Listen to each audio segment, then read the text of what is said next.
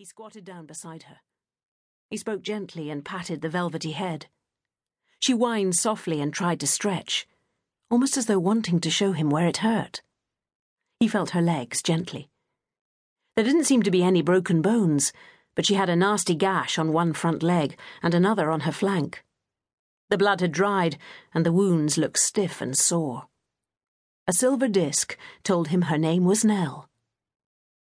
How long have you been here, Nell, without food or water? She pricked her ears at the sound of her name, but she was obviously weak. The problem was how to get her back up. Could he even get out of the quarry himself? Down at Darlonachie Castle, Polly Pringle paced the floor of Garden Cottage, trying to push away her anxiety. George, are you sure you didn't see Andrew after school?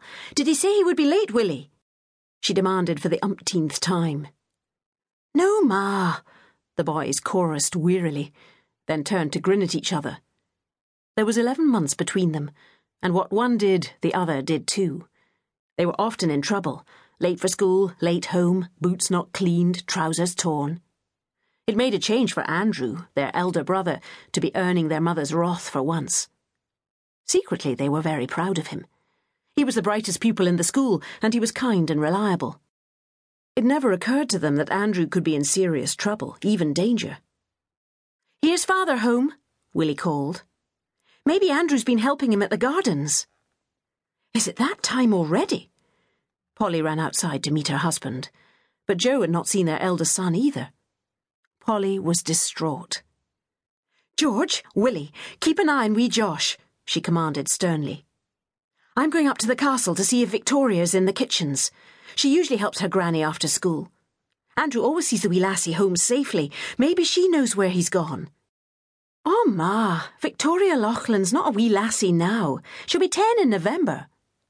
Well, she's always adored Andrew, and he's taken care of her since the day she started school. They're always chatting. If anyone knows, it'll be Victoria. It'll be dark soon. Not for another couple of hours yet, lass, Joe comforted but Polly could see the anxiety in his eyes and the frown lines on his brow. He was worried too. Your meal's on the table, Joe. Eat it up, you must be tired, Polly said softly. I'll not be long. She reached up and touched his cheek. Joe and her four boys were Polly's whole world. It was true she had craved for a wee girl when Josh was born, so much later than the other three. But they were all healthy and strong, and she was thankful for that. Jane McCrady had been the cook at Darlonachie Castle for as long as Polly could remember. She had just finished serving dinner to Sir William Craneby and his son Luke when Polly entered the kitchens. Victoria was standing on a stool, scouring the copper pans in the big sink.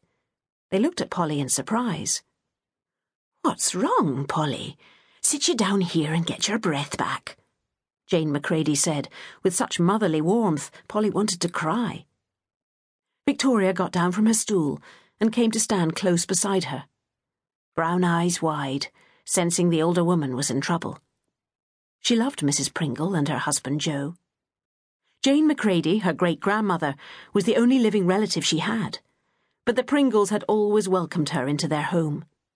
She didn't like to see Andrew's mamma so pale and upset. It's Andrew, Polly whispered. He's never been home. Did he walk home from the school with you, Victoria? Did he say where he was going? That he would be late? Can. Calm down, Polly. I'll make you a cup of tea. Jane McCrady interrupted. Now, lassie, did you come home from school with Andrew as usual? Tell Polly if he said anything while I make some tea. We always walk home together, Victoria said.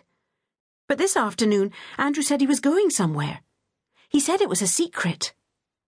She pouted, and Jane McCrady knew she had not been pleased with Andrew. He always takes me with him when he's looking for birds' nests or for fish in the burn, but he said I was too little to go this afternoon. He said it was a long way and it might be rough. He wouldn't tell me where, not even when I said please. Six times. He shook his head and he left me when we got to the wood. Which direction did he take? Jane McCrady asked. Through the wood but I don't know after that. But when we were eating our pieces at midday, I heard Angus Bell whispering about some fox cubs he'd seen.